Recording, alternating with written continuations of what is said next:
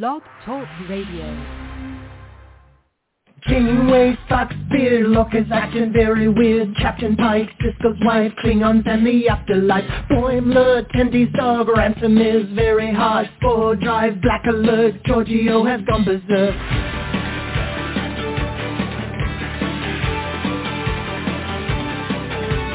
Teacher Bat left, Edward is an idiot, Spock is dead, Worf is wed, Chekhov's wearing red, Data's cat, Kempak's hat, Q has had enough of that, beam me up, make it so, everybody let's go! We talk about the series, you can join us live by picking up your phone now, we talk about the series.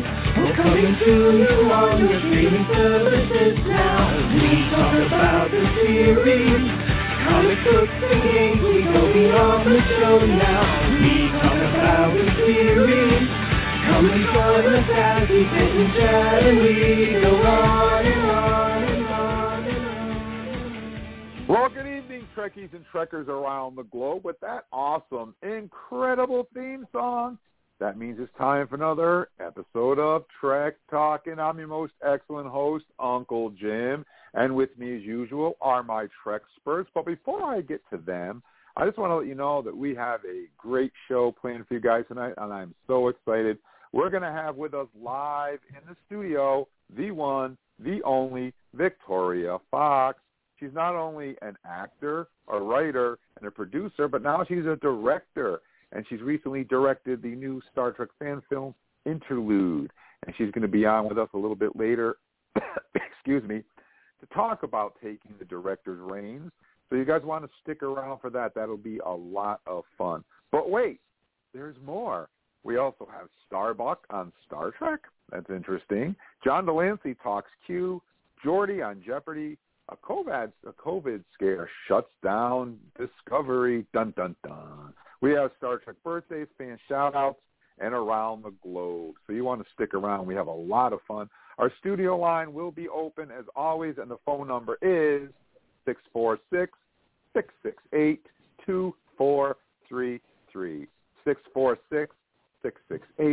646-668-2433. We'll be with you for another 2 hours.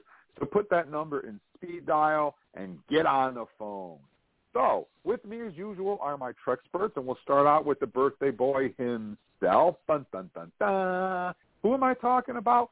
Sub Commander Charles. He's out in Las Vegas. How you doing tonight, Charles? I'm doing good. Getting ready for the fact that yesterday was my birthday. I get to have my own 3-day weekend, even though I got somebody else named Uncle Jim trying to celebrate my birthday by doing the same thing. Feeling all right. It's a little warm today. We're getting a bit of a heat wave, but I wish the wind would give up. Yeah, you know, it's damp and a little bit chilly up here in Vermont, but that's okay. Camp opens tomorrow, and it's going to roll right out and be beautiful, so I'm all for that. I'm pretty excited. And we also have with us Eric. Eric is out in Portland. How you doing tonight, Eric? I am doing fantastic. It is, I'm sorry guys, another beautiful day in Portland. It's 77 degrees, sunny, breezy. I just couldn't ask for any more. And I'm super excited to talk to Victoria tonight. These fan films that we review are always so much fun, and she's a good friend of the podcast, and I'm super looking forward to it. Yeah, it's going to be a lot of fun. It's always fun when she comes on with us. So you guys can head on over to our Facebook page at Trek Talking and Beyond. Spell that all out. We have 48,875 followers. We're moving in on 50,000. We'd love to add you to this family. So head on over there. And while you're there, you'll see the Live Long and Prosper at the top of the page. And drop us a line. Tell us where you're from. Because every week we go through and we give fan shout-outs to individuals who visit our Facebook page. And we also go around the globe and send shout-outs to individual countries and see who's where around the globe. And for that, we turn to Eric. So, Eric, why don't you get us started with our around-the-globe numbers? Well, guys, it is hard to believe that it has happened yet again. But here we are. The UK has done it again, 5.6 65% of our listeners. That is a new international record come from the United Kingdom. I just don't even know what to say. I have lost count of how many weeks they have set records. I believe it's about 4 or so, perhaps 5. They just keep climbing and climbing and climbing. The folks in the UK love us. We love them. It's all about Star Trek. It's amazing. I just can't even believe it. I'm so impressed with the UK right now. I honestly, I was shocked when we broke 5%. And when we kept climbing from there, I was speechless. Now that we're at 5.65%, Wow. Yep. It's pretty impressive, and here we go. They just keep on climbing. So thank you so much to the folks in the UK. We super appreciate all the listeners that we have there, friends and new people alike. So thank you so much. In that number 2 spot for our international listeners this week is Australia, the folks down under. Now, they were just a skosh under 4% last week, and they blasted ahead a full 0.1%, so they are coming in at 4.06% of our listeners. A new record for Australia. So good job, folks. Thank you so much for listening to us. In that number 3 spot, we've got Canada with 3.08% of our listeners, almost where they were last week. So thank you very much to the brothers and sisters that we have just to the north of our northern border. We always appreciate having the Canadians along for the ride, and we hope you like listening to the podcast. In that number 4 spot, still holding steady, our Scandinavian brothers and sisters, Norway, with 2.27% of our listeners. And finally, in that number 5 spot, holding steady, right in the center of Europe, we have Germany with 1.26% of our listeners. Oh my gosh, you guys, so many international listeners, so many domestic listeners. I get so juiced up about all the people around the globe that listen to us every week. But Charles has the skinny on our top cities that listen to us, which is a new segment, right there, Jim? Yeah, I decided that rather than breaking them down by countries, let's narrow it down a little bit more to cities. And I want to do the first 2 because I don't want any nepotism going on here. Okay, so I'm going to do the first 2, and then Charles can jump in. So, coming in at 20 out of the top 100 cities, this city came in at 20. That's respectable. That's very respectable. And, of course, that's the home base of our very own Eric, and I'm talking about Portland, Oregon, coming in at 20. Impressive. Very, very impressive. You are quite the draw in Portland, Eric. But, well, the whole team is, that's for sure. Not to be outdone, though. Coming in at number 17, a few notches higher on our top 100 list, our very own birthday boy himself, Sub Commander Charles in Las Vegas, comes in at 17 out of our top 100. That's extremely impressive. So, wow, you guys are quite the draw. And just as a comparison, just to throw this out there, your very own Uncle Jim, who's been at this since 2015, my hometown of Rutland, Vermont, didn't even crack the top 100. So there you have it. So Charles and I might have a slight advantage with population there, but yeah, you guys did all the hard work. So Charles, why don't you take it away from here? All right. Well, number 10 in the 10 spot, we have San Antonio, Texas. Mm-hmm. In number 9, we got Brisbane, Australia. The next one, Sao Paulo, Brazil. Sao Paulo. Thank you, Sao Paulo.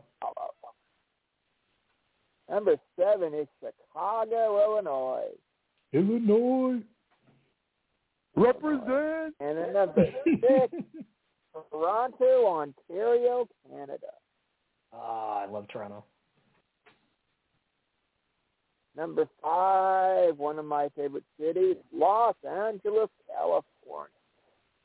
Had some good times in L.A. Some of Hollywood and some of the nearby popular amusement parks and stuff. And some great beaches in that area. In number 4, we have Melbourne, Australia. That's where our Aussies are.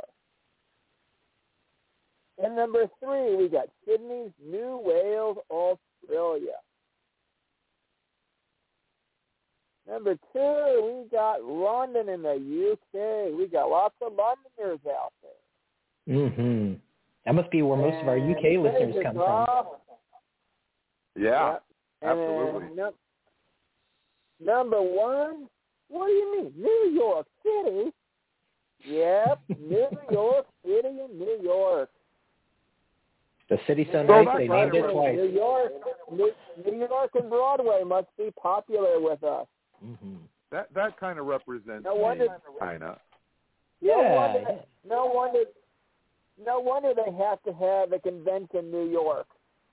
That's where a lot of truckers are hiding out. Mm-hmm. Yeah, most of our listeners in the United States are in New York, New York. That's pretty cool. Since I kind of grew up there, I spent a lot of summers down in Brooklyn where my grandparents lived, and I was born and raised in upstate New York before I moved up here. So, yeah, I kind of consider that my home. So those are our top cities. Those are our top countries. And now we're going to do our top fans. These are individual people that listen to us and go on our Facebook page and tell us where they're from. And Eric, who do we have to say hello to tonight on your list? Well, our very first fan shout-out this week goes out to Eric Diaz from Cayey in Puerto Rico, down in the Caribbean. So, Eric, thank you for listening to us. And it's good to know we have people down in Puerto Rico listening to us, too. That's totally awesome. We're also saying hello and giving a big thank you shout-out to Katja Catharsis from Bonn, Germany, out there in Deutschland, one of our number 5 international listeners. Thank you so much, Katja. Man, just so cool. We have people so far away that listen to us. It just gets me every time. But wait, you think Germany's far away? Diraj Brijal lives in South Africa and is listening to us. So thank you, Diraj, for listening to us all the way down at the tip of the continent. Wow, that's pretty amazing. Is that our first South Africa listener? I cannot remember another South African listener. We have had very few African countries represented in our numbers, and that might be our first. Yeah, that's pretty cool. I think we had some folks from Egypt once, but that there's not a lot of Africa representation. So yeah, Diraj, thank you so much for representing South Africa for us. We're also sending a big shout-out, hello, and thank you for listening to Peter Satowski from Stuttgart, also in Deutschland. So, Peter, wow, 2 people from Germany on my list. I love it. Thank you for listening. And my final one, which is very special and dear to my heart, Jean McLaren-Sharp, if you are listening tonight from Oregon, where you hail from, isn't the weather nice? Thank you for listening to us, and thank you for contacting us on our Facebook page. Charles, who are you saying hello to this week? Well, let's start off with Luis Loto from Brazil. Awesome. So, look, and he loves it. Ah, cool. Kathy Lunda Watal from Palatine, Illinois. It's a suburb of Chicago. Kathy, I've been to Palatine many times. Oh, I've been to Chicago, but not Palatine that I know of, unless it's near Great Mistakes, Illinois. And our naval friends know about that one. Mm-hmm. Martin and Shelm Ashfeld from West Coast, just above Gothenburg, Sweden. Wow. Got a seat in there. That's so cool. Great. And Philip Evans from St. Doritos, California. I wonder who Jim's got on his list. Well, I want to say hello and thank you to Bruce Matthews. He says, I'm an hour south of Montreal and an hour north of Star Trek Museum in Ticonderoga, New York, in Plattsburgh, New York. Well, you know what, Bruce? If they have Ticonderoga again this year, and it's looking like maybe they'll be able to, it hasn't been decided for sure yet, but it's leaning in that direction. If they do, Bruce, you definitely should make it there, because I hear there's going to be a really good-looking Klingon waving his batleth around, and he'll probably let you touch it. So you don't want to pass that up. And there's a possibility that Trek Talkin' may be there doing a live show, and the Leslie Hoffman may be joining me there. So if you can make it to Ticonderoga, and if they do it this year, Bruce, you definitely should stop by the booth. I'll get you on the radio with us. You can introduce yourself to everyone and say hello, and I'll let you touch my bat list. So thank you for listening, Bruce. We really appreciate it. Kapla! We're also saying hello and thank you to Barbara Robles Casquejo. Yeah, there you go. Yes. A Trekkie from Manila, Philippines. Thank you for listening, Barbara. We really, really appreciate it. We're also saying thank you and live long and prosper to Joe Manos from Stafford, New Jersey. And And also top fan, Andrew Polson from Buffalo, New York. I've been there several times. Great city. Thank you for listening, Andrew. And now, last but not least, Tracy Downey, who's listening to us in Australia. G'day, mate. And we just love our Australian listeners. And I just wanted to go back to the our Canada listeners, and I just wanted to take one more opportunity to say congratulations to GM Chris, our Canadian connection, on his recent engagements. Congratulations to Chris, and I hope all works out well for you. And without any further ado, it's time for our birthdays. Ciao, Ortogana Lopreta. Ciao, Ortogana Lopreta. Ciao, Ortogana Lopreta. Ciao, Canto Borat.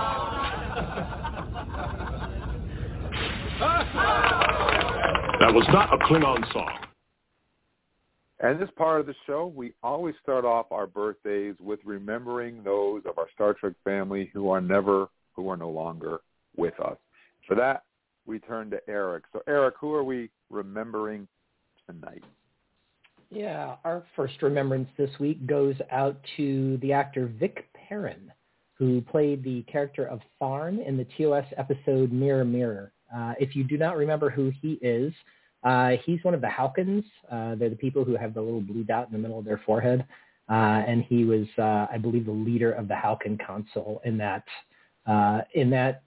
very excellent episode. I think the Halkins kind of get forgotten a little bit with all of the Spock and Kirk shenanigans that go on in Mirror, Mirror. So happy birthday, and we're sorry that we no longer have you, Vic Perrin.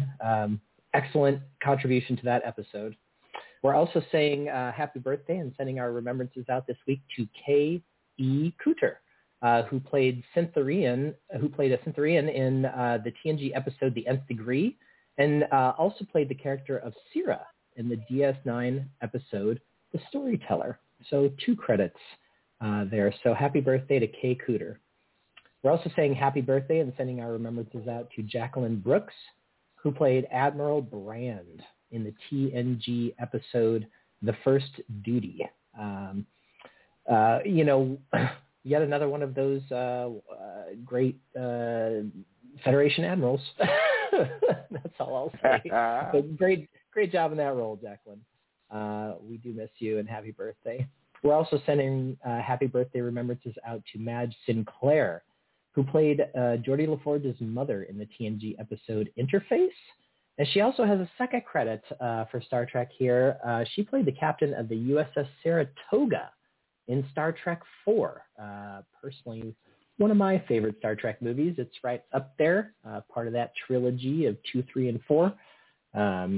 And it was very nice to see her there. And then it was nice to see her again as Geordi's mother years later in TNG. So happy birthday to Madge Sinclair. Yeah, go ahead. I could not find the name of that character from Star Trek IV, the captain of the USS Saratoga. Yeah, it is interesting. I went and looked for it too, and I don't think the captain is named. Yeah. Yeah, and just a little side story. I went with my wife, my girlfriend Karen, to see that when in high school, and I went to see it in upstate New York, about half an hour south of Saratoga. And when the movie starts out and she comes on and it's the USS Saratoga, the entire audience started cheering and clapping that the USS Saratoga was in Star Trek. It was just a neat moment that, just stuck with me as cool. So, yeah, very cool. Well, thanks, Jim. I always love your story. You've always got such great stories. And our last remembrance this week goes out to somebody who I think is one of the icons of Star Trek. I consider him one of the icons of Star Trek. He's a big one. He's played a few different roles and some really, really big ones. William Campbell would have had a birthday this week. He started out way back in the TOS era playing Trelane in the TOS episode The Squire of Gothos, which I think is just, I don't know, to me, that is one of those quintessential TOS episodes that when you think of TOS, Squire of Gothos is just one of those ones that you think about, right? Another godlike being that turns out to be nothing, spoiler alert, nothing but a child, really. Yeah. Which I think is a pretty cool, what will I say, storytelling mechanism that has shown up a few times in Star Trek. So he did a great job in that role, but wait, there's more. He was also famous for playing a Klingon, and I'm surprised that Jim didn't want to take this one from me, both in the TOS episode Trouble with Tribbles and years later in the DS9 episode Blood Oath. We're, of course, talking about Koloth, one of the big three, I'll call them, Klingons from that episode and from back in the TOS days.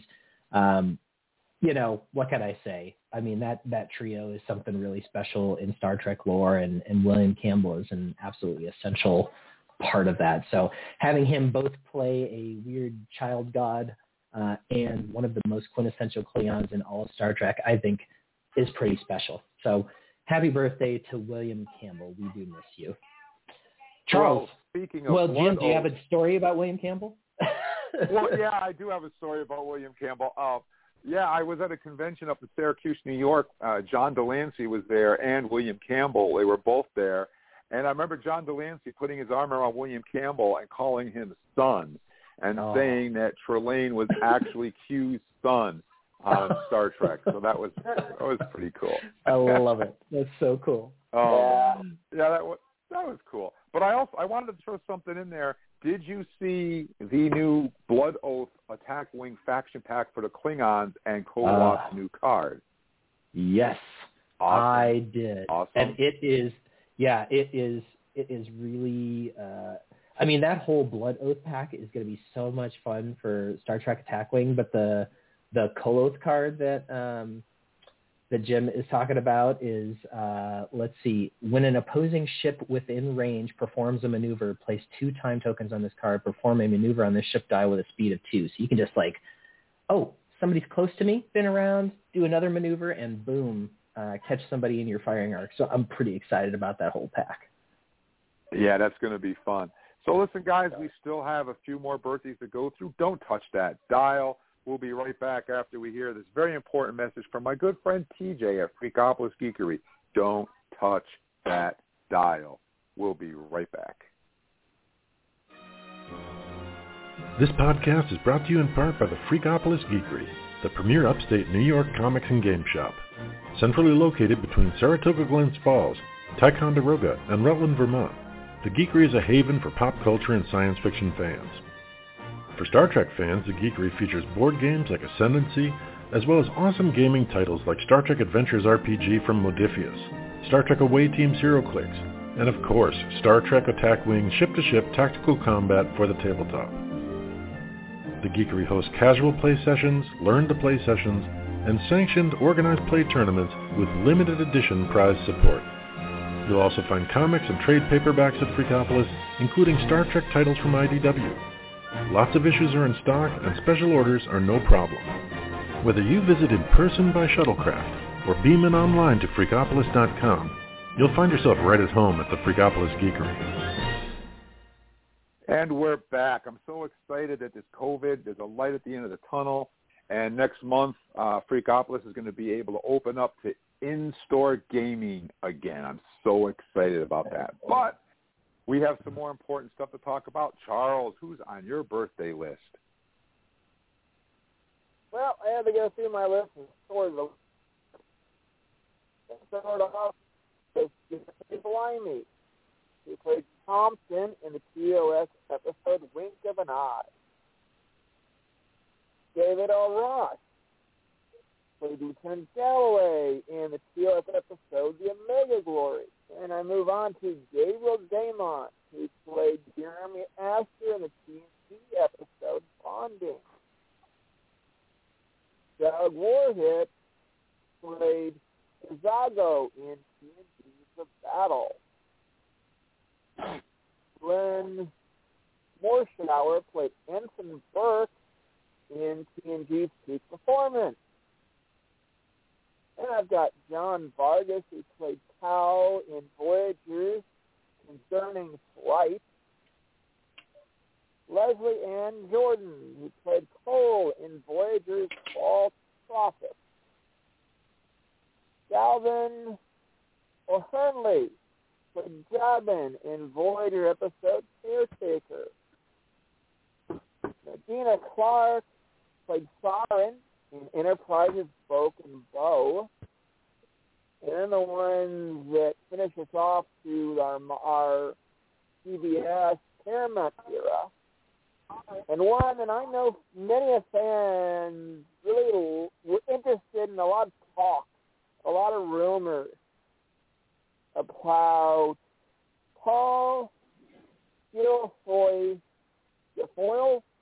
Mm-hmm. Yeah, Guilfoyle. Who played one of our most talked about characters, Carl, who we later found out was the Guardian of Forever.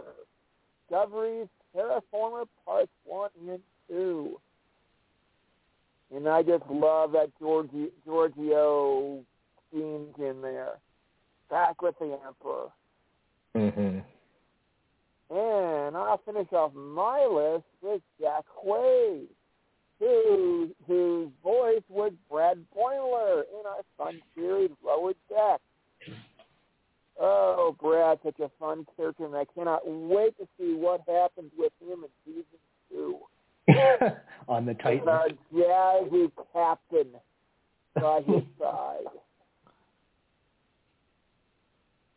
But, okay, Jim, you're trying to take a breath and start going down your list. Yeah, we got a lot of birth, but I think it's fun to remember all these people and all these great characters and these great episodes that they were in. So we're going to start off with saying happy birthday to Becky Wallstrom, who played the Visian Cogenitor in the Enterprise Cogenitor. You guys remember that episode? That was the episode where it takes 3 to have a baby. And the cogenitor is a sex slave, I guess, is the easiest way to put it. And they're held, they're owned, and they're used. A sex slave is, I can't think of a better way to describe it. But it's a really good episode. It really makes you think. And happy birthday to Becky for bringing that character to life for us. Great episode. Also, we'd like to say happy birthday to Jill Ireland, who played Leela in the TOS episode This Side of Paradise. You guys remember her? She's the one that got Spock to hang upside down and look at the clouds and stuff. A great episode of TOS. Wow. Really good one.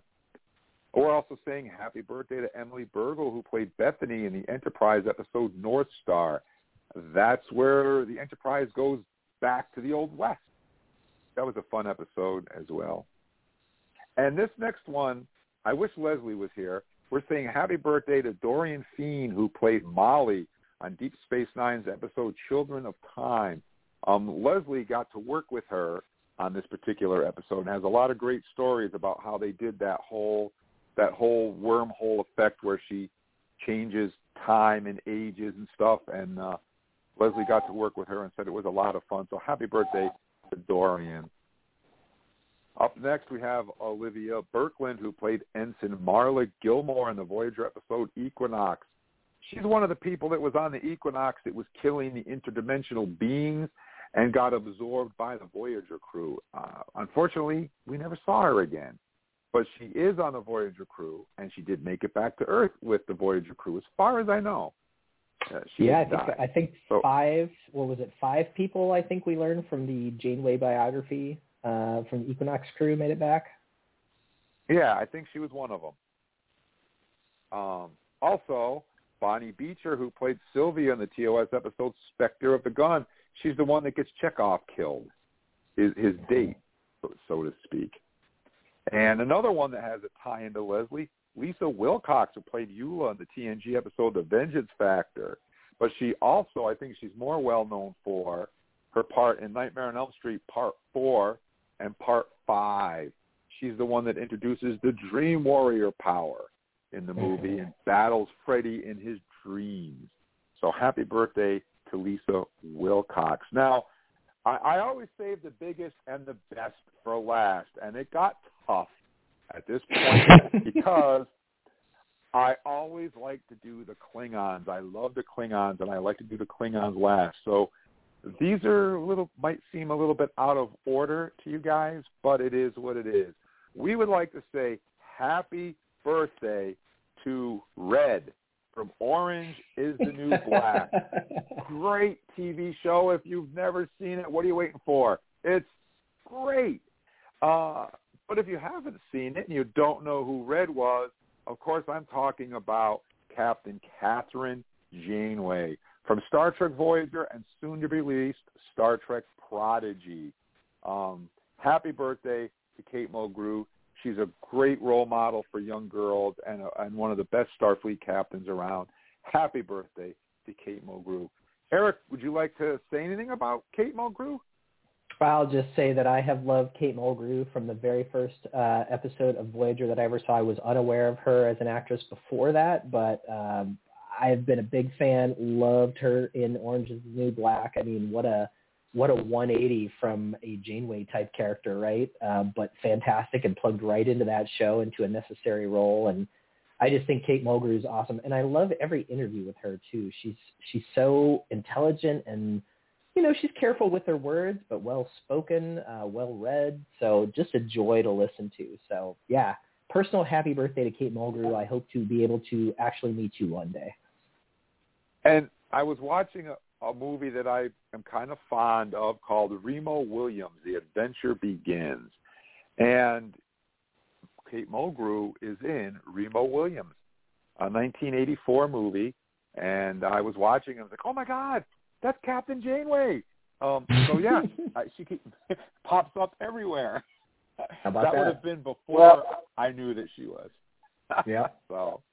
Well, I'm going to say, Eric, I haven't met her directly in person, but I've listened to her panels on stage, and yes, she's even good on panels. She is just so fun to listen to with her stories.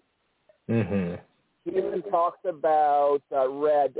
She even talked about Red on at least one of her panels. That's good. She is a fun person to listen to. Yeah. Now, the next birthday is not as big a character as Captain Janeway, but falls under the Klingon category. And this woman, we had her on the podcast to celebrate Star Trek V, The Final Frontier's 30th anniversary, and she was a doll. Mm-hmm. And she even spoke Klingon for us. She was such a great interview. I had such a good time talking to her, and I just love her to death. I love her character. I happen to be a huge fan of Star Trek V, The Final Frontier. I'm talking about Vixis, Spice Williams Crosby. Happy birthday, kabla! And I posted on our Facebook page for anybody that's interested the interview that we did with her. And you guys can go and give it a listen if you feel so inclined. She was great, and I love her. She was the best. Happy birthday. One of my favorites. To Spice Williams Crosby. And I told you that it was hard to break this list down because there were so many great ones at the end, and I wasn't quite sure how to put them all in there. But, you know, I managed to get through it all. I did. I can't believe Kate Mulgrew is third from last. I know. But I get it. Yeah, I had to put them in. For last for Jim. I had to put them in some type of an order, didn't I? Yeah. Totally. I mean, really. No, you did a great job. I'm very excited about this. Yeah, they had to go in some type of order. And I always do I love my Klingon. I do the Klingon last, so I had to bump Kate up in front of the Klingons because that's just what I do. And that left this last one, the biggest one, I think, the best one of all, for last. And I got to say that I've been doing this podcast since 2015. I have gone through a lot of co-hosts in these years. Started off with the Admiral Ken and myself. And went with me and Ken, me and someone else, me and someone else, me and someone else. I had a couple pop in here and there whose names I can't even remember. And I think if you go back and listen to some of our past podcasts, I think we found the formula. And I think we found it because if you look at our numbers, look at our cities, look at our listeners, we've just taken off. And a few years ago, when I lost my last co-host, he says to me, well, I have a friend in the USS Las Vegas who I think would be very good for your show. Put me in touch with this individual, and he has been my right-hand man on this podcast ever since then. And I think at that time we were at 5,000 followers, I think. We had just broken 5,000. Even less because we had 5,000 when I joined. Yeah. Yeah, and now we're pushing 50, so that's how long he's been with me. And you know what?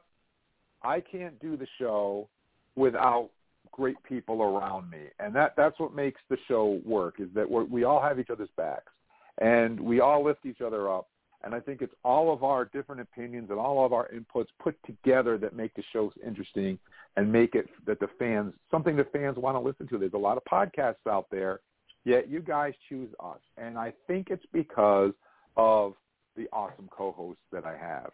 So on this night, I just got to say happy birthday to our very own Sub-Commander Charles, and just say thank you for hanging out and Trek talking with me for all these years, and for making Thursday night something that I look forward to, you know, every week. I can't wait for Thursday night so that we can hang out and Trek talk. So thank you so much, Charles.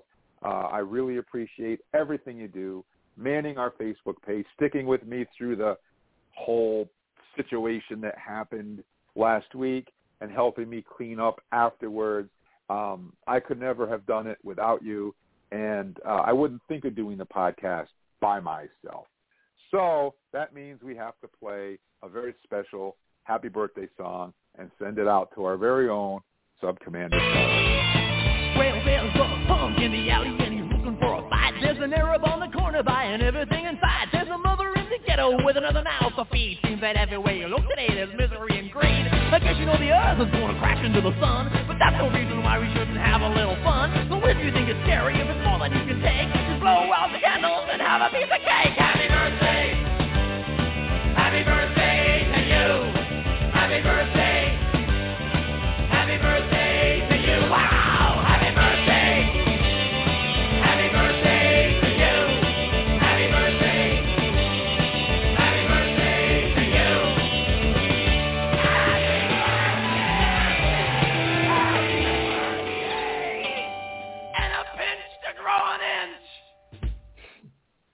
Happy birthday, Charles, and thank you for putting up with me for all these years. Oh, thank you. As you said, you look forward to Thursday. Thursday is always on my list. Like, okay, got to block in, got to do Trek talking. always on your board, like, okay, what's going to happen next? What are we doing? What are we going to be talking about? It's always a great end of the week. It's like, oh, I know Friday is almost here because I get to do the podcast. And I get to talk to Jim and Eric as to what, yeah. It's a lot of fun. Jim, Eric, and whatever's going on. Happy birthday, Charles. Thank you. So, with all of our awesome birthdays out of the way, it's time for Star Trek News. Priority 1 message from Starfleet coming in on secured channel. Incoming transmission. Enter authorization code. Command codes verified. Define parameters of program. Level 9 authorization required. Specify parameters. Transfer of data is complete. Black alert. Black alert. So I'm going to start off our news this week with a story. And all the stories we're going to talk about, by the way, you guys can find on our Facebook page, and you can read them in their entirety instead of my little, brief breakdown of the highlights of the story. And our phone number, of course, is 646-668-2433. You want to give us a call and have your questions ready for Victoria Fox. We're going to be talking about Star Trek fan films a little bit later on. Speaking of Star Trek Discovery temporarily shuts down Toronto production over offset COVID contact.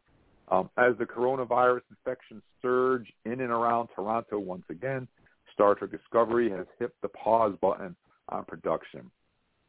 Months into shooting its fourth season, the series has shuttered for the next 2 weeks due to a contact that was a little too close for comfort for CBS Studios.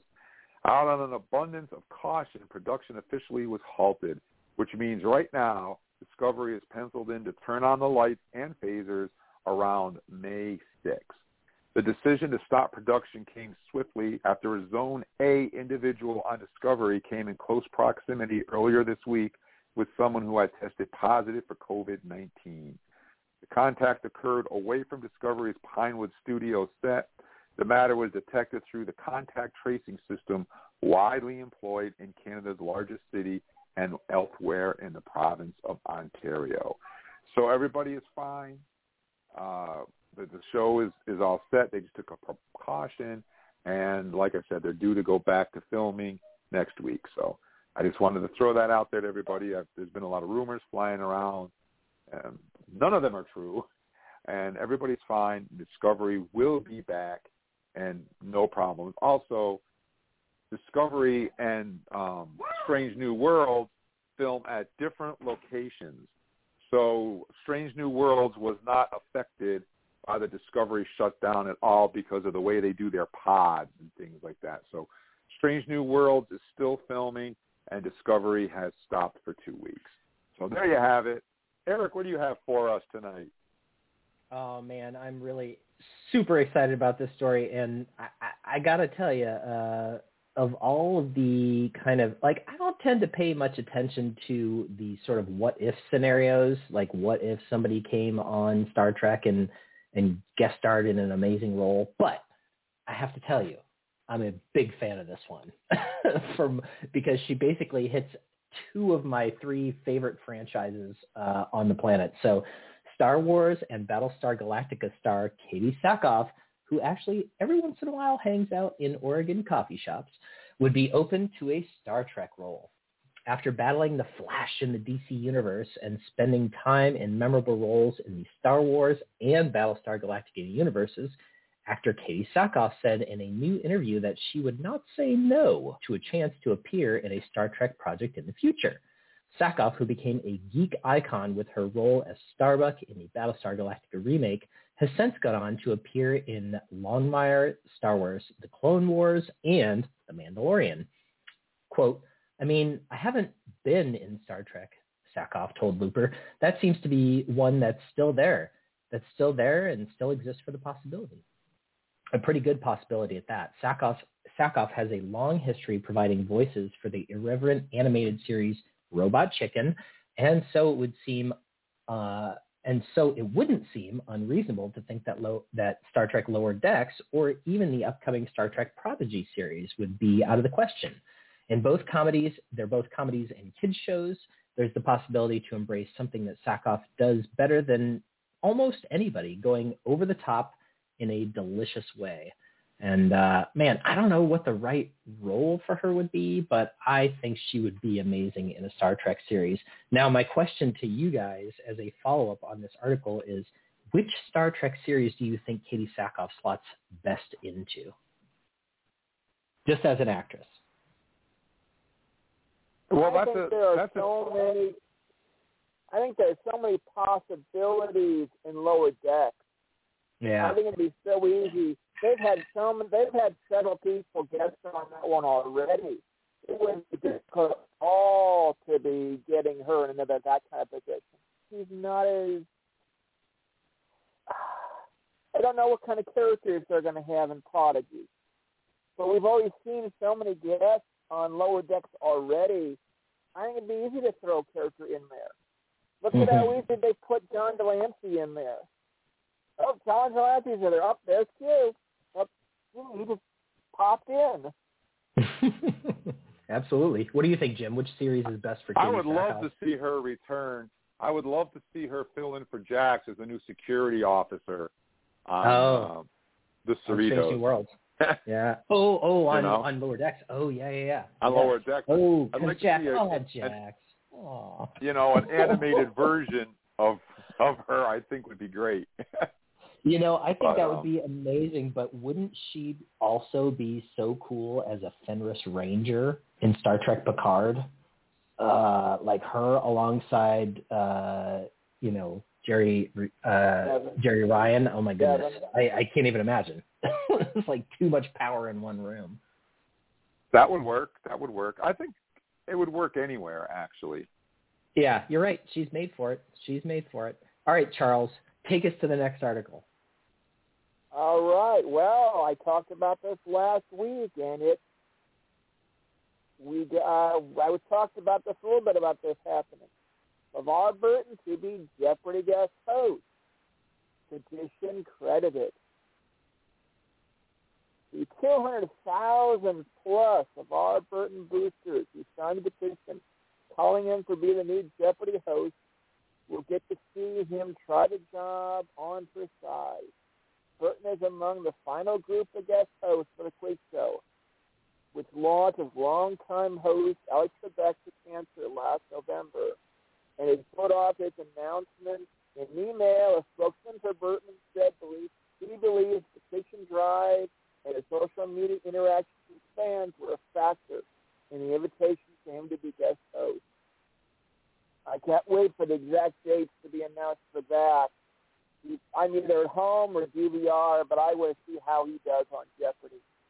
I can't wait to see him there. That's going to be so cool. Not only a Geordie fan, but a Reading Rainbow fan as well. That's the thing, is he's just so well-spoken, and I think that he has a natural kind of presence that will lend itself well. You know, Jeopardy's different from other game shows where you don't have to be, you know, quite as funny and kind of like, you know, making little jokes on the side. It's a little bit higher class, and I really think he fits right into that just genre right there. It's going to be amazing.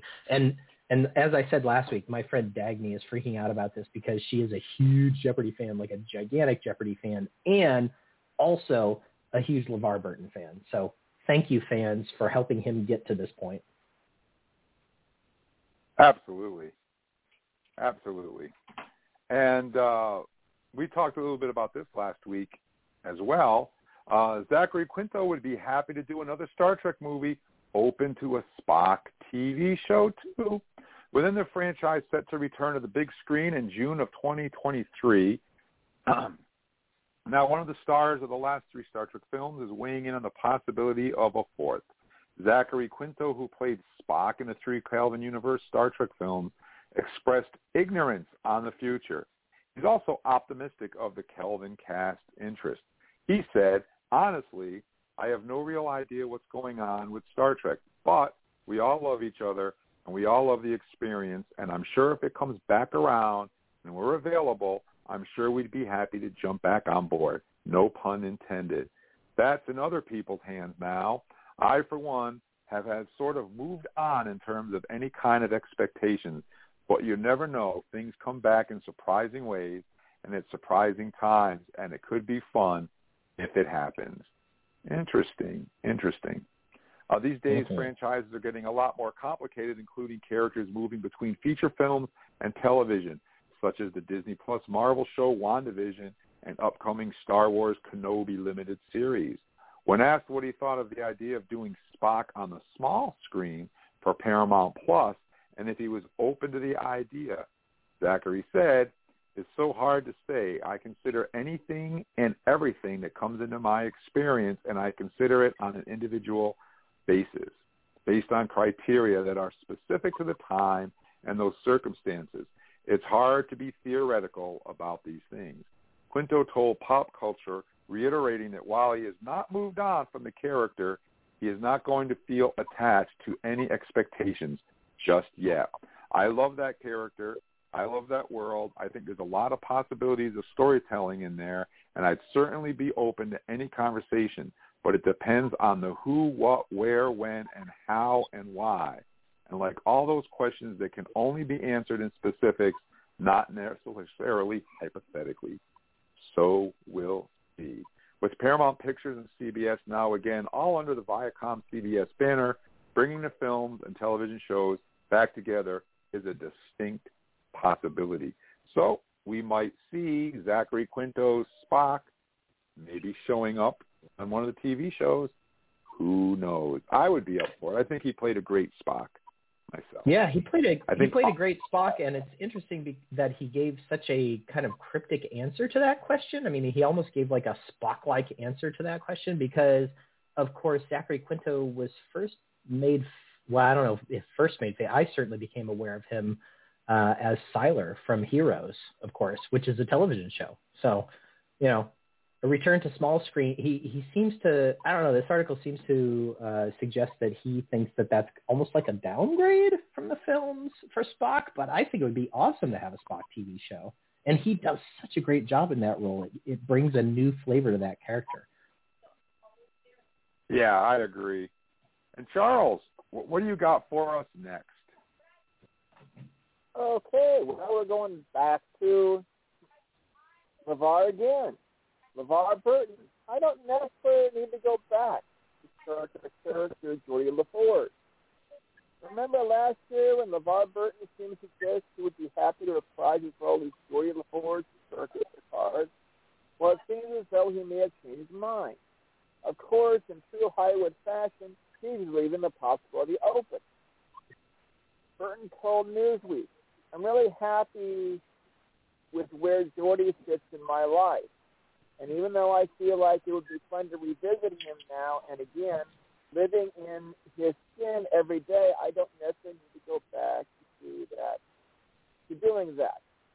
When they asked him explicitly whether Geordi could turn up in Picard season 2, he said maybe, noting that the time period of Picard is contemptuous. And he's right. In fact, Geordi LaForge is as a notable character in Picard's prequel comic series Countdown, which he established that at least at the time of the attack on Mars, he was in contact with Picard. And if you go into the book The Last Best Hope, Geordi is talked about in that book as well, because he was on Mars at the time and was off-planet when Mars was attacked, so we know that Geordi survived the attack. So we know Geordi's out there. What's going on with him? Who knows? But I would love to see more Geordi on Picard. Yeah, I mean, this idea... where he sits in the story, not to bring him back, just to bring him back.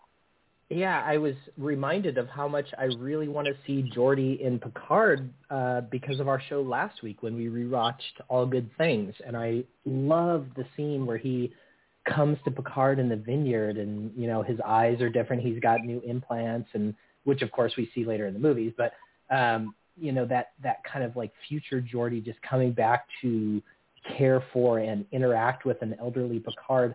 I was, after the book, I was particularly excited about this. So I hope that him saying, I don't necessarily need to go back, I'm hoping that means I really am excited about going back. But, you know, if it didn't happen, it would be okay, because I would love to see him. I just feel like that's one of the things I really want to see in Picard is Geordi.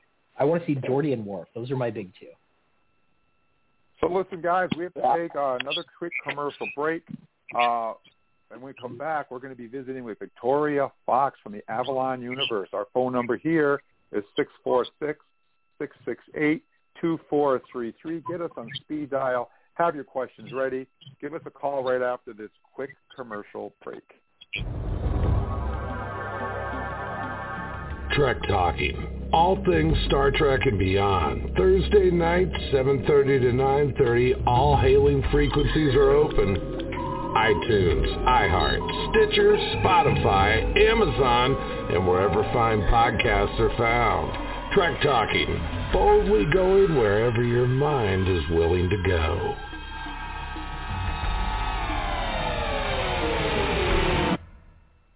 And we're back. And Eric, there's a little bit more on Picard Season 2 that you need to tell us about, isn't there? There sure is, and it has a tie to another one of my favorite series. So could a Star Trek Picard Season 2 trailer Easter egg hint at a Deep Space Nine tie? Mm-hmm. Although it's only on screen for a split second, eagle-eyed fans can catch a glimpse of the Bajoran Reckoning tablet, an artifact from the Star Trek Deep Space Nine finale that could hint at the return of another beloved character. If you watch with a discerning eye, you'll spot the tablet in the second shot of the trailer right around the 12-second mark. It's an oval-shaped stone with Bajoran carvings that's missing a few pieces from wear and tear.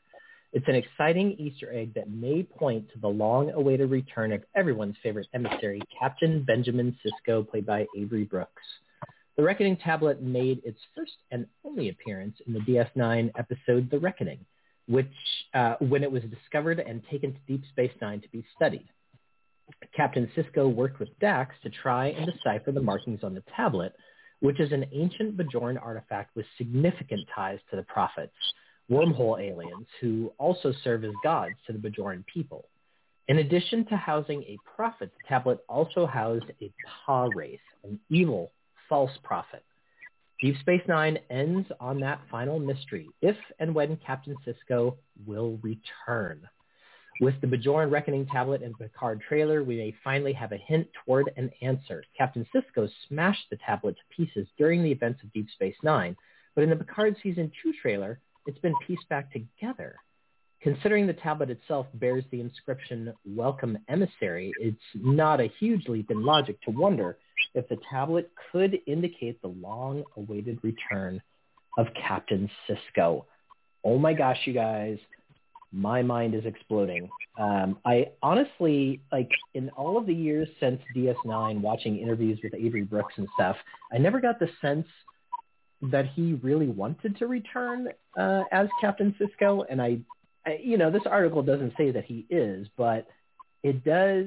You know, that when I saw that trailer and I saw that Reckoning tablet, which is an obvious tie directly to the emissary, you know, what are they going to do with that? Remember that one of the things that he says during that final episode is he says he'll return, but there's this whole time thing with the Prophets, right? Like, they don't even understand linear time when he first meets them in Emissary. Yeah.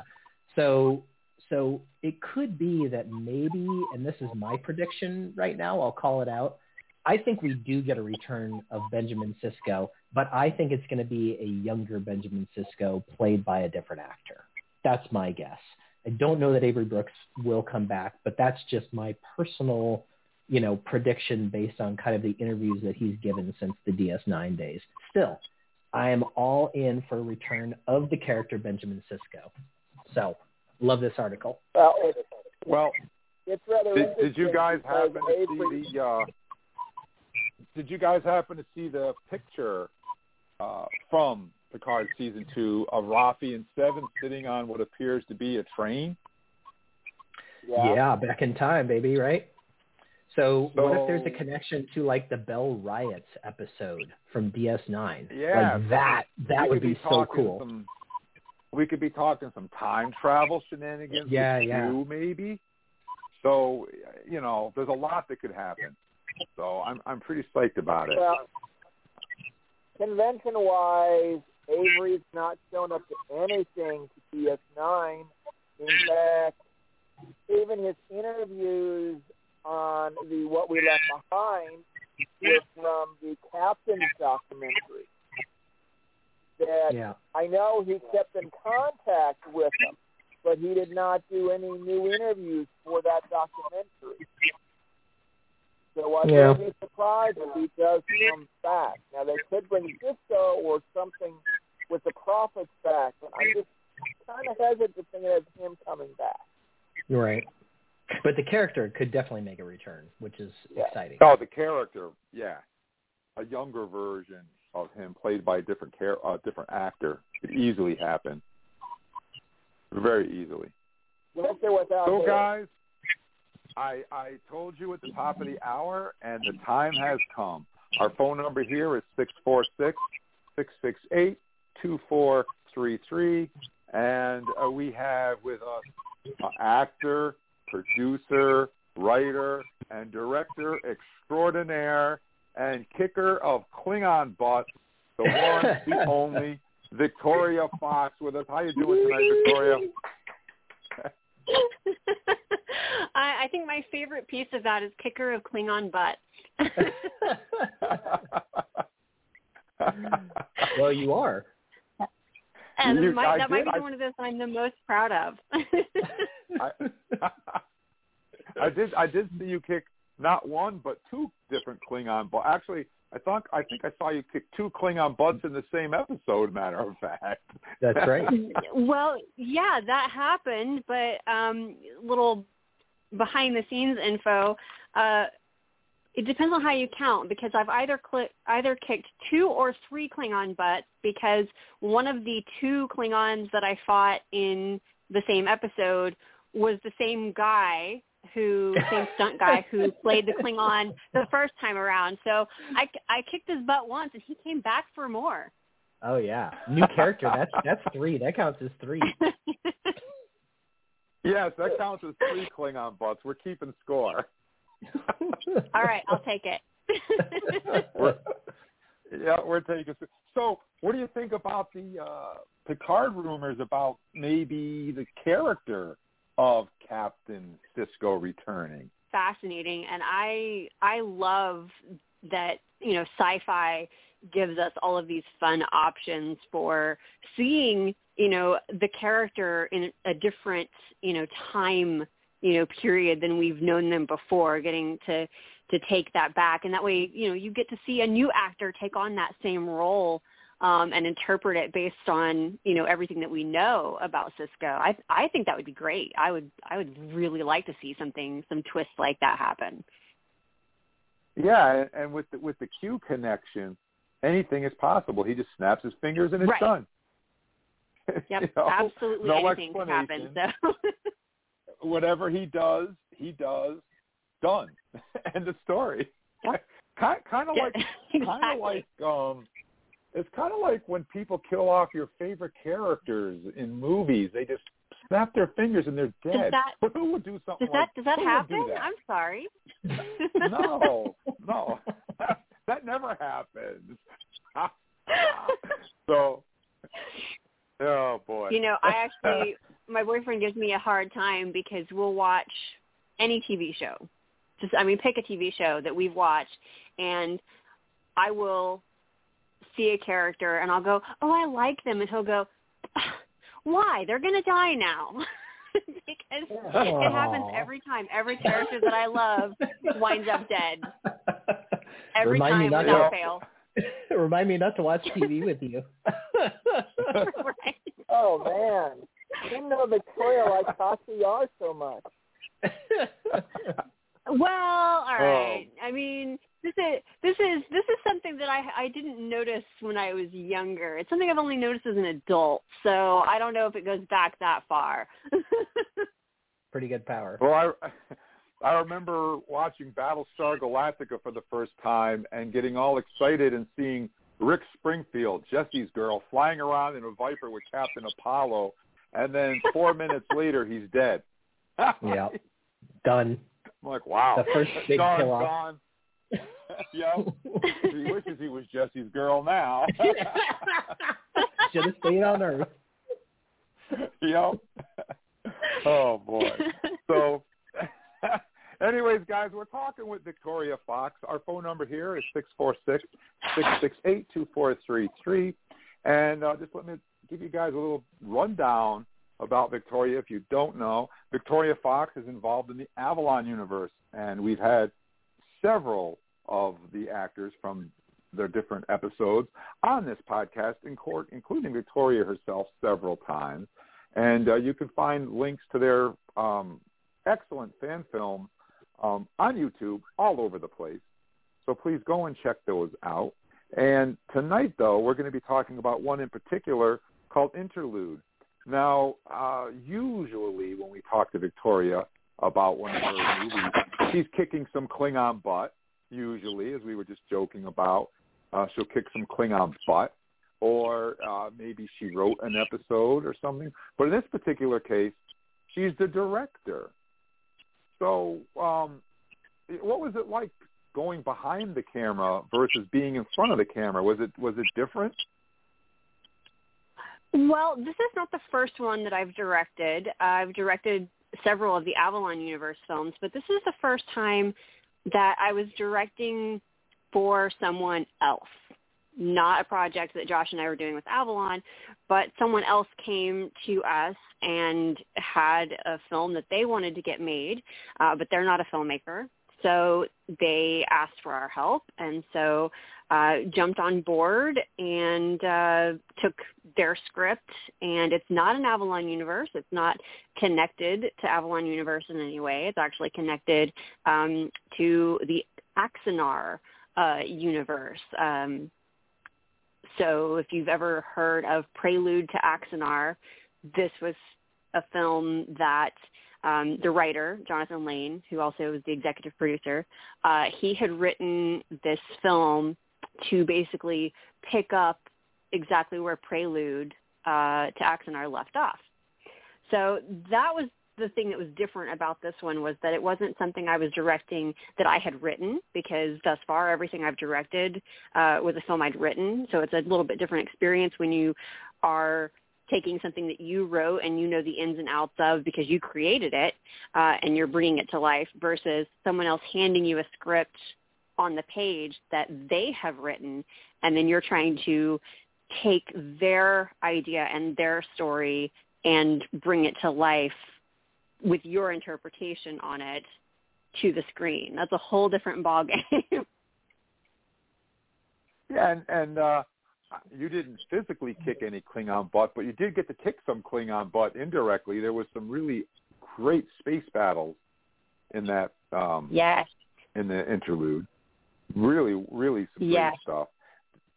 Really good stuff. Yeah, we had a fantastic CG artist combined with a great sound mixer and an absolutely phenomenal composer who put all the pieces together to make those space battles work. And I'm really, really thrilled with them. Now, I've got to ask you, because I had a lot of fans were contacting me on our Facebook page because they were confused about something that I want to just get clarification on, and that is, the Avalon Universe, you are still working on the Avalon Universe, and this is a completely independent, separate project from what you're doing in the Avalon Universe, and the Avalon Universe is still going to continue on as it was before, correct? Well, so that's a complicated answer, Jim. Okay, so, leave it to me. Good job, Jim. Leave it to me. So that's an answer that comes in several parts. So first of all, yes, this was a completely separate film, a completely separate story that was not connected to the Avalon Universe. The only connection to Avalon Universe it had was that myself and Josh were working on it, and that's it. Avalon Universe will be continuing. However, unfortunately, since the last time that you and I talked, now wait, changed. You're not going to kill. You're not killing people off because I can't handle that right now. Well, so I have not killed anyone off. However, unfortunately, Josh Irwin has decided that he wishes to take Avalon Universe forward by himself.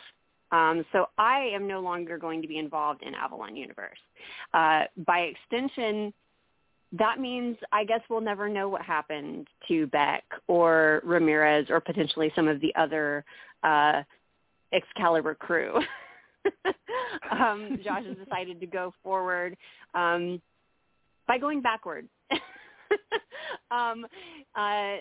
It's not out yet, I don't believe, but some of you may remember a guy called Derek Mason from the very first Avalon Universe film, Ghost Ship, played by Tyler Donovan.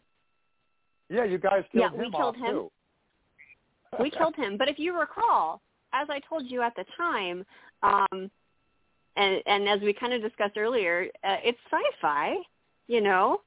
So just because someone died doesn't mean they're gone forever. And so that's what Josh has decided to do, is he's decided to backtrack and take things in a direction with, I can't say because it's spoilers, but you're going to get to see Derek Mason again. So, you know, silver lining. I know a lot of people loved him and would like to see more of him. So that's going to happen in the future. Now, what about Archer? I believe Archer will also be seen at some point. She was that actress was I don't know how soon that's going to happen. Exactly, because on the personal side of things, part of Tori's absence is because she has just had a baby. So she was a little occupied creating a new human being for a while. It takes a lot of time and focus. It does. So. Yep. Yeah, so she will be coming back at some point in the near future, I think, once, you know, family is kind of settled in a little bit and she's, you know, maybe getting a night's sleep here and there on occasion again. Yep. She was a great character. She was phenomenal. I really liked her a lot. And then you killed her. I know. Well, you know what? Here's the thing. That one is actually 100% on Josh. He literally created that character to kill her. She was originally going to die. I mean, that was the plan the whole time because that character was intended as character development for Tyler's Captain Mason, only then we wound up having to kill him first because of other issues with having him available. Very complicated. Yeah, you know, I mean, filmmaking is a constant roller coaster of changing circumstances, and you know, you just kind of have to roll with the punches and, you know, do things on the fly sometimes, and so wound up in a situation where the character who was supposed to be getting developed got killed instead temporarily. But, you know, Josh still had the story that he had planned wherein Archer was going to die, and he said, nope, I'm still going to kill her. So we did. But, you know, as I said, caveat being, it's sci-fi. You don't really know that anyone is ever dead forever. Well, yeah, I mean, was a red shirt, too, so, you know, you got to take that, you know. And we know how that goes, right? So. Yeah, we know how the red shirts go. Well, anyways. So, yeah, see, we got What do we want to do here? Eric, do you have a quick question for Victoria before we cut to our next break? Oh, man, all mine are big questions. So let's see. I will come up with... So, Victoria, tell us in 2 minutes what your favorite part of directing this episode was. Oh, gosh, in 2 minutes. Okay. Well, my favorite part of this actually kind of surprised me a lot. Normally, because I come from an acting background myself, my favorite part is working with the actors. And I still loved that on this project. I loved working with the actors. But I discovered a new love in working with our amazing composer, Kevin Croxton. Mm-hmm. I am not a, trained musician. I do not know much about music theory except for what I retained from, a brief, lessons in, high school choir. But the experience of working with Kevin on this score was just one of the most enjoyable collaborative experiences I have ever had in my entire life or career.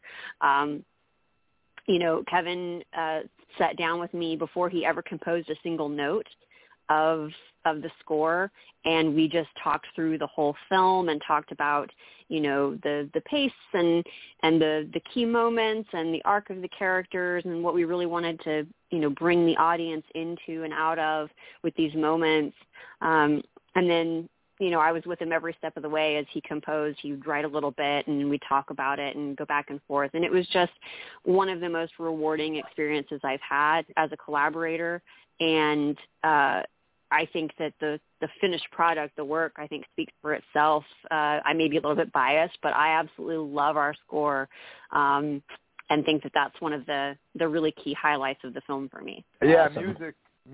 Music is very important to any project. I think it's overlooked by a lot of fans, actually. I think that's why John Williams is such a maestro in the Star Wars movies, because he knows how music works. And I think Jeff Russo does the same thing for Picard and Discovery, is he knows when to use music and when not to. And music really sets the tone and the emotion of a scene. And the wrong song at the wrong time can kill a moment, just like the right song at the right time can make a moment equally. So anyway, listen, guys, we have to take our final commercial break. But don't worry. We'll be back with Victoria. We're not going to kill her off. Don't you worry. And our phone number here is 646 646-668-2433. Give us a call, and we'll get you right on the air with Victoria. If you have any questions about Interlude or anything that's going on with the Avalon Universe, please give us a call, and we'll get you right on the air with Victoria. We're going to take this very brief commercial break, and this is an oldie but a goodie that I thought I blew the dust off and pulled out of the archives. This is by a good friend of ours, a good friend of the show, and I think you guys are going to recognize it. I think you're going to like it. We'll be right back after this awesome message. It's been a long road getting from there to here. It's been a long time, but your time is finally here. You can feel the change in your thoughts right now. Nothing's in your way, and they're not gonna hold you down no more. No, they're not gonna hold you down, 'cause we've got faith, that's your call. We wanna hear what you have to say. We've got faith to believe in Trek Talking today. You've got faith in your fingers. All you gotta do is down, down, you can reach us right now. We've got faith. We've got faith. Faith that you go.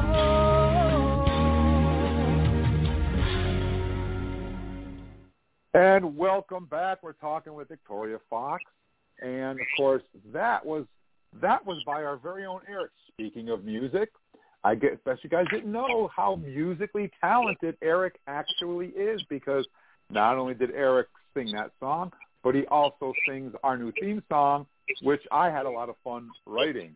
Well, I didn't write the music, but I wrote the lyrics. So that's a lot of fun. So we're talking. You know, I thought that voice sounded familiar. It does. Yes.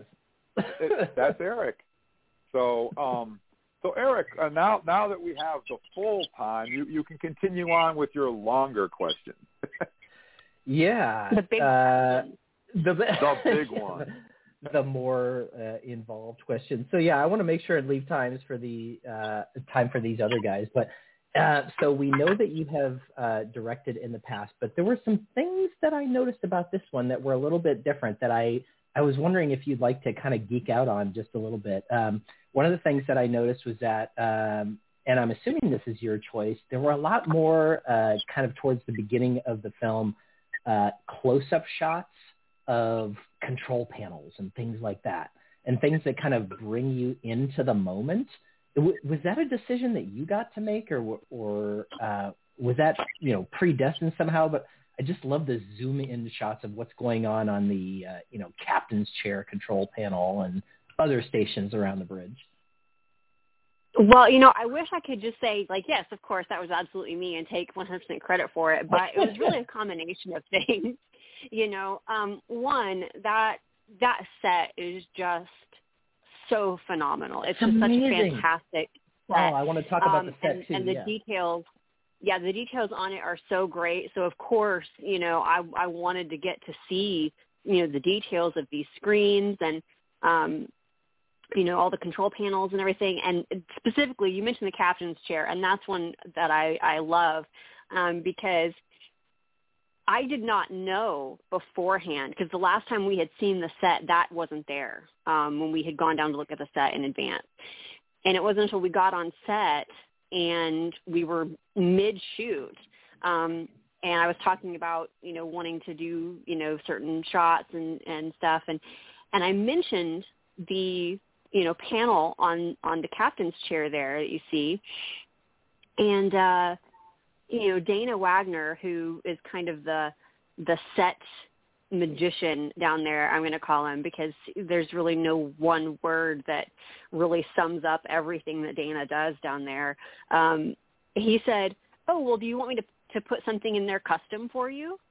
And I was like, "You can do that right now, because we need to shoot it right now." And he goes, "Yeah, give me 5 minutes."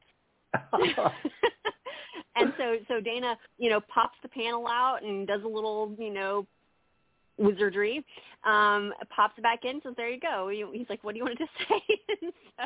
So he did that on the fly, so it would say exactly what we wanted it to say, and you know, then we just went from there, and it was really great to have that kind of, you know, surprise you know, flexibility on that, because, you know, I figured we would just have to, you know, shoot a blank panel and then have, you know, that done in post where we would put, you know, the graphic on it, because that's what we usually have to do on all the other sets that we film on. But this time we were filming on a set from the future, and we got to do things, you know, live on the day and the moment. So that was great, because then we could have the actor actually interacting live with that panel, and that was really fantastic. So yeah, it was partly you know, my decision, because before we ever went down there, it was something that, you know, we talked about, wanting to have a certain feel, you know, on the bridge, and wanting to have a different feel on each one of the bridges, because it's the same bridge set, but we're on two different ships. And then it was partly, you know, Josh's decision as director of photography. You know, he wanted to shoot, you know, certain things certain ways. And then, you know, a lot of it was just dictated by the circumstances of having this incredible, beautiful, detailed set that we wanted to show off, because why wouldn't you? Mm-hmm. Yeah, for sure. And I mean, it is really something. And I'll say, so one of the things that I did want to ask you about, which you just alluded to a little bit, was that we get to see the bridge of two Ares class vessels in this film. I also noticed that you shot, it says filmed on location, both at Ares Studios and Warp 66. So both in Georgia and Arkansas. So tell us more about the two, like why the two Ares-class ships had different looks and how that plays into, if it does or does not, to the two different shooting locations. Those might be two separate questions. I'm not sure. They're kind of two separate questions, but well, you know, the film is such a, you know, sort of small little moment, right? You know, and we're on two different bridges going back and forth. And really the decision to have them look different was motivated by my desire for clarity for the audience to be able to just almost sort of instinctively understand, even if we weren't seeing a captain in a shot, we're on this bridge. This is the Ares. This is the Artemis. To try and have that sense of grounding for the audience visually to differentiate each of the ships. And that was partly based on, as far as the decision of how to do that, was based on the things that we knew from the script story that, you know, the Ares is more damaged than the Artemis, so it's probably running on lower power, so it'll be a little bit darker, things like that. So, you know, I just wanted it to be clear without the audience really having to think about it, because we wanted them to be focused on what was going on emotionally and mentally with us on that journey, rather than trying to go, okay, wait, which ship is this? Mm-hmm. Now, as to the two locations we shot at, the sole reason for shooting at two locations is that Ares Studios had the bridge set, but that is all they had, and we needed a sick bay.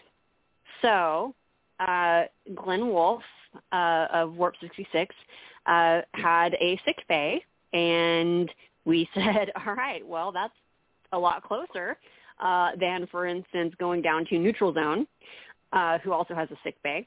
So we decided to, you know, just sort of film that here close by where we already were, so we could get that scene, because it was very important to Jonathan, the writer and executive producer, that we get to see Ramirez sort of laid low in this attack rather than just alluding to it. He wanted to really visually put that in front of the audience. So we had to see sick bay, and that's the answer. It's not really anything in terribly you know, in terms of creativity. It's just necessity. Oh yeah, for sure. Well, it's fascinating to me that you guys go around and you know these studios well enough that you can find the right studio for what you need at that moment. So that's amazing. And, yeah, I want to make sure and leave time for these other guys, but yeah, go ahead. Thanks, Victoria. Go ahead, Charles. Why don't you head out next? The birthday boy himself. The birthday boy's up. Well, one thing, let's throw in, since we had talked about Frake and learning that they had to nickname him Two Takes Frake. So do we have Two Takes Fox or One Take Fox? Good question. I'm Charles. I'm having a very hard time hearing you. You're very quiet. Can somebody repeat that for me? We talked about Frake and learning that he gave the nickname Two Takes Frake. So I wonder if we have One Take Fox or Two Take Fox. Do you get it on the first shot or the second shot? Well, you know, that very much depends on the context, because oddly enough, I tend to do more than one take when I'm directing.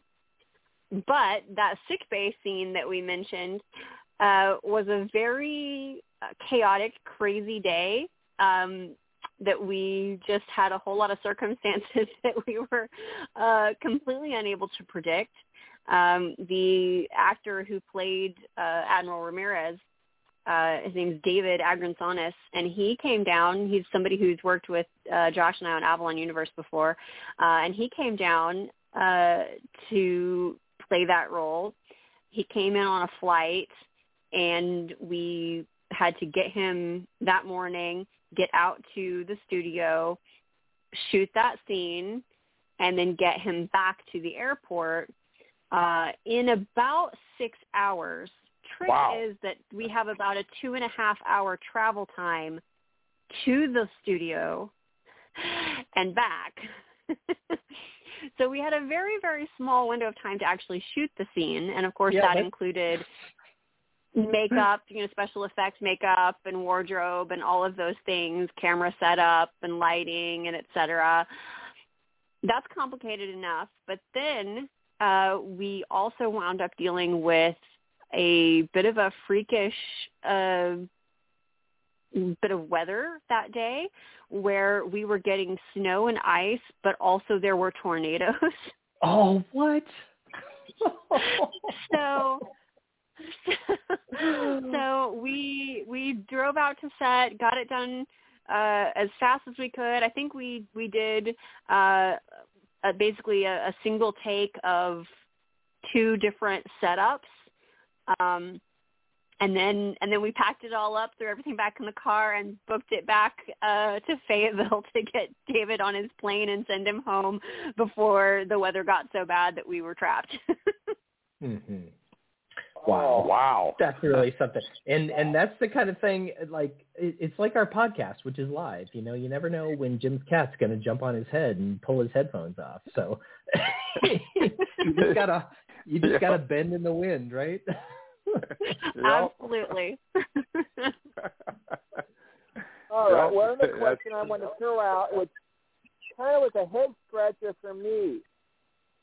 We hear the chief engineer's voice, and then we see him on screen once, and then he shows up a second time with this big blackout or bubble over his head, so we can't see him. And I was curious what happened there. Did they have to blur out the actor? So there are two different engineers.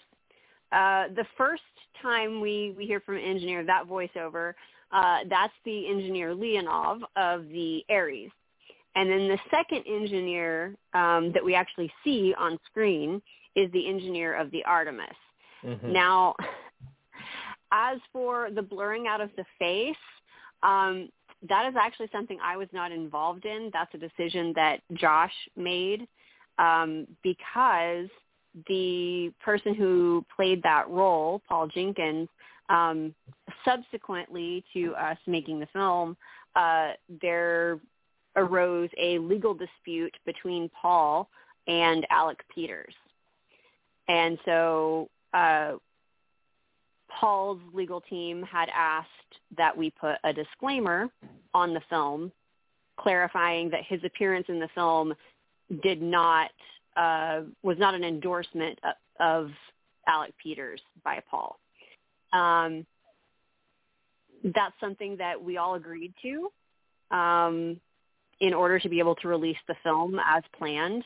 However, it's not something that Josh was able, I guess, to follow through on. And so his fix, I guess, for the problem was to blur out Paul's face. Since then, Josh has now gone back and he has recast and filmed that role with, guess who? Have any of you seen the no, not Archer, but close. You were one step away from getting the right answer there. With Tyler Donovan, a.k.a. Mm-hmm. Marty McFly, a.k.a. Derek Mason. That's right. And now a.k.a. Engineer of the Artemis. Which was hilarious to see him in that role, like going from captain to engineer. And then I watched that whole Marty McFly thing. I can't remember. It was where he did it in the Star Trek, you know, in the engineering, but in a Marty McFly way, which was hilarious. It is one of his and Josh's favorite things to do is to do whatever they're currently filming, Marty McFly it. It was pretty funny. He sounded just like him. Well, you know, I mean, there's a reason that, you know, that whole thing with Tyler started as a family Halloween costume where his wife at the time and Tyler and their son dressed up for Halloween as Marty, Jennifer, and a baby Doc. And people, you know, saw this and said, "Oh my gosh, that's amazing! You look just like Michael J. Fox. Like you could be, you know, Michael J. Fox." And so then that kind of spun off into Tyler deciding, "Okay, I'm gonna test that theory, I guess." And so he started doing down on Dixon Street, which is the sort of, you know, bar and entertainment area of Fayetteville where we live, going out, you know, on the weekend on the street and doing sort of street performances as Marty McFly. And then that turned into him going to conventions and doing Marty McFly, which has since turned into him doing I hope I don't get this wrong, a film called Back to the 2015 Future. Forgive me, Tyler, and everybody else, if I've gotten it wrong, but I think that's correct. You know, and he's done some really cool things that are that I think are neat, where he's done like people's he's done like appearances for people's weddings and birthdays, where he'll like make a video and you know, send a you know, wedding video to people in like, I think it was like Sweden or something. And it's just kind of turned into this whole thing for him. So you never know what could happen from a simple Halloween costume. No. Well, so yeah. I just wanted to, did you have another question, Charles? I just wanted to go ahead. No, go ahead. It's you're the birthday boy. Are we going to see you in front of the camera again, or are you hanging up? Yeah. Because I would be really disappointed if we never saw her again. I mean, who owns that character? Who is that, your character? Or? Well, you know, that's one of those tricky questions because of the nature of fan films being what they are. Technically, nobody can own anything in the fan film, you know, sphere. You know, Josh created that character originally, but he wrote that character for me to play it.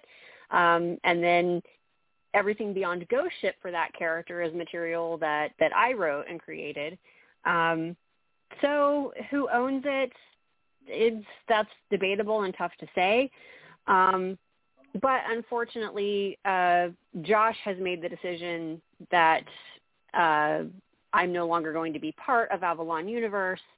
And the Avalon Universe is something he's going to continue forward with. So I'm afraid that's it for Beck, at least Beck as played by me. I have no idea whatsoever if he intends to revisit that character in the future in some capacity, but if he does, it will be presumably with someone else playing the role. Well, you know what we need? We need a big Klingon battle with the kicker of Klingon butt, and we need to have a big send-off with the, you know, where we look into your eyes and growl. I would have loved that. You know, Chuck, who plays Ramirez, also we probably won't see him again, and you know, he and I would have loved to have had some sort of you know, epic send-off as the other characters who have departed got to have. But unfortunately, that appears to not be in the cards for us. So on the flip side, that means you all get to write your own, you know, headcanon stories of what happened to Beck and Ramirez and the rest of the Excalibur crew you know, when they are never seen or heard from again. What happened? Where did they go? What did they do?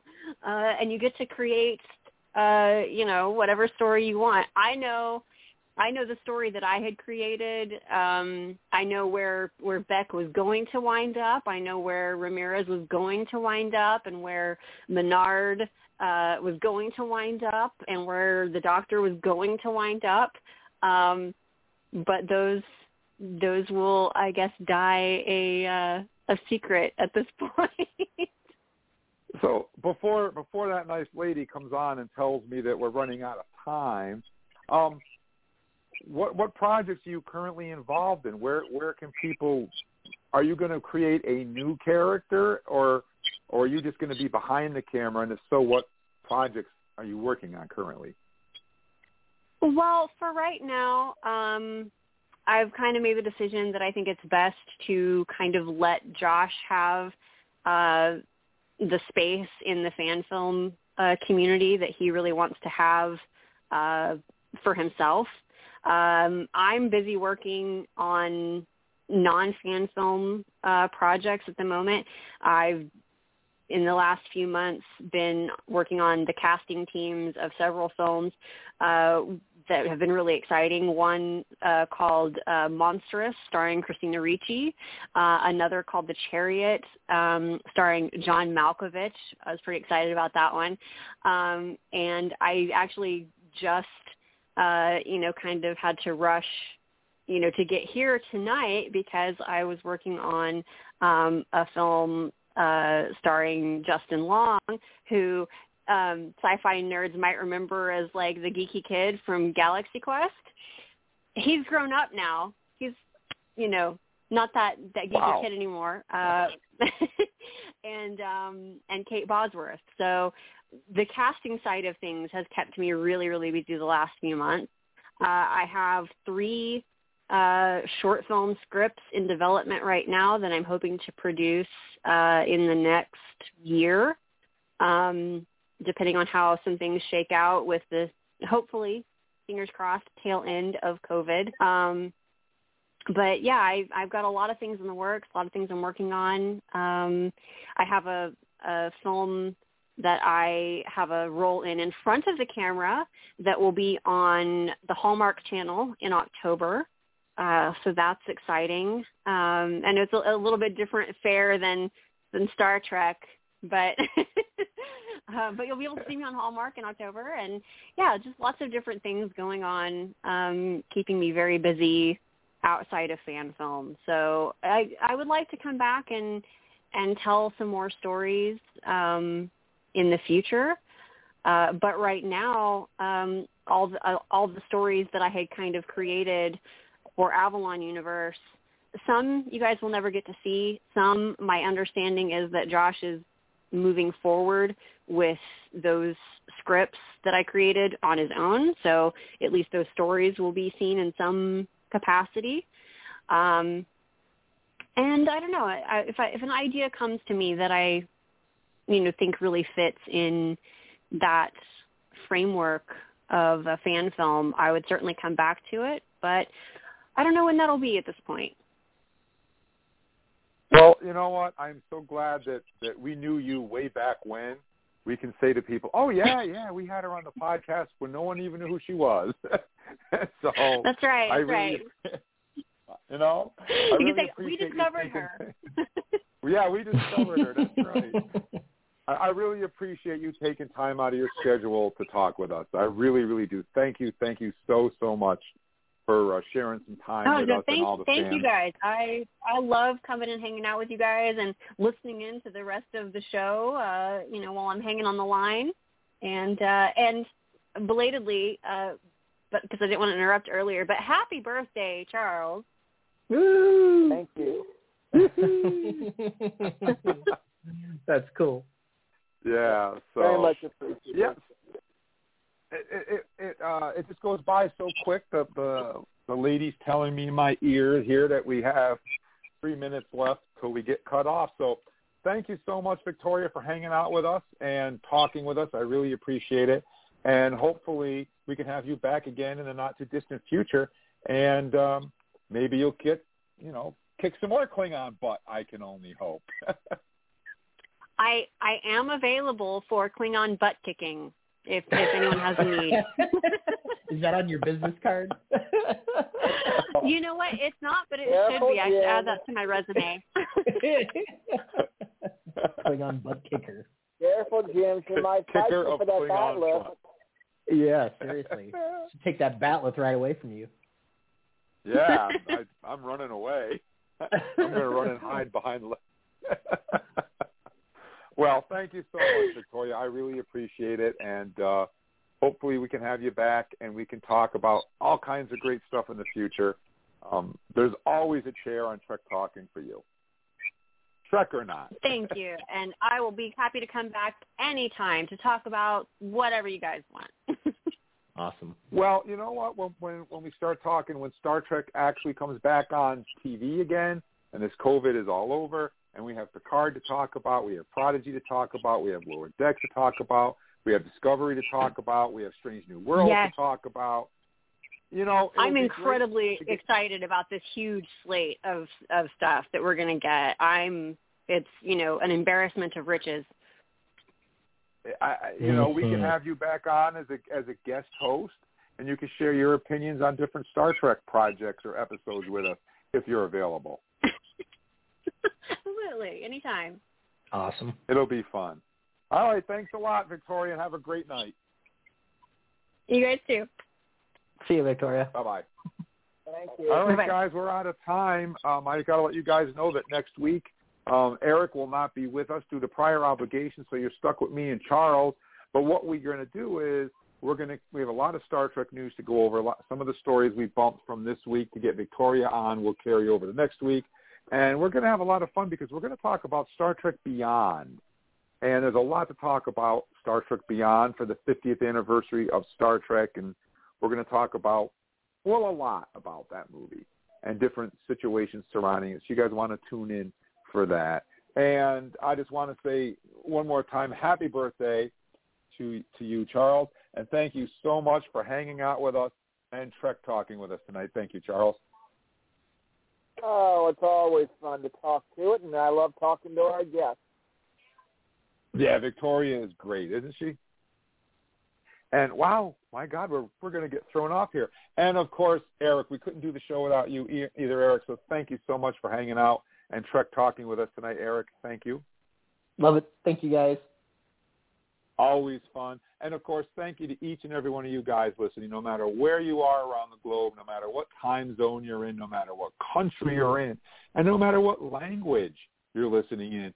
We appreciate you guys so much, and we could never do the show without you. So thank you, thank you, thank you. Make sure you head over to our Facebook page, Trek Talking and Beyond, and tell us where you're from. We'd appreciate that. And tune in next Thursday, same bat time, same bat channel. We're going to talk about Star Trek Beyond. I'm your most excellent host, Uncle Jim, saying thank you, good night, and hailing frequencies are closed. Good night. Night, y'all. Live long and prosper. Can we go already?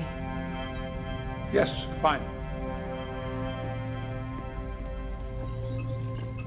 Oh, not there. Engage.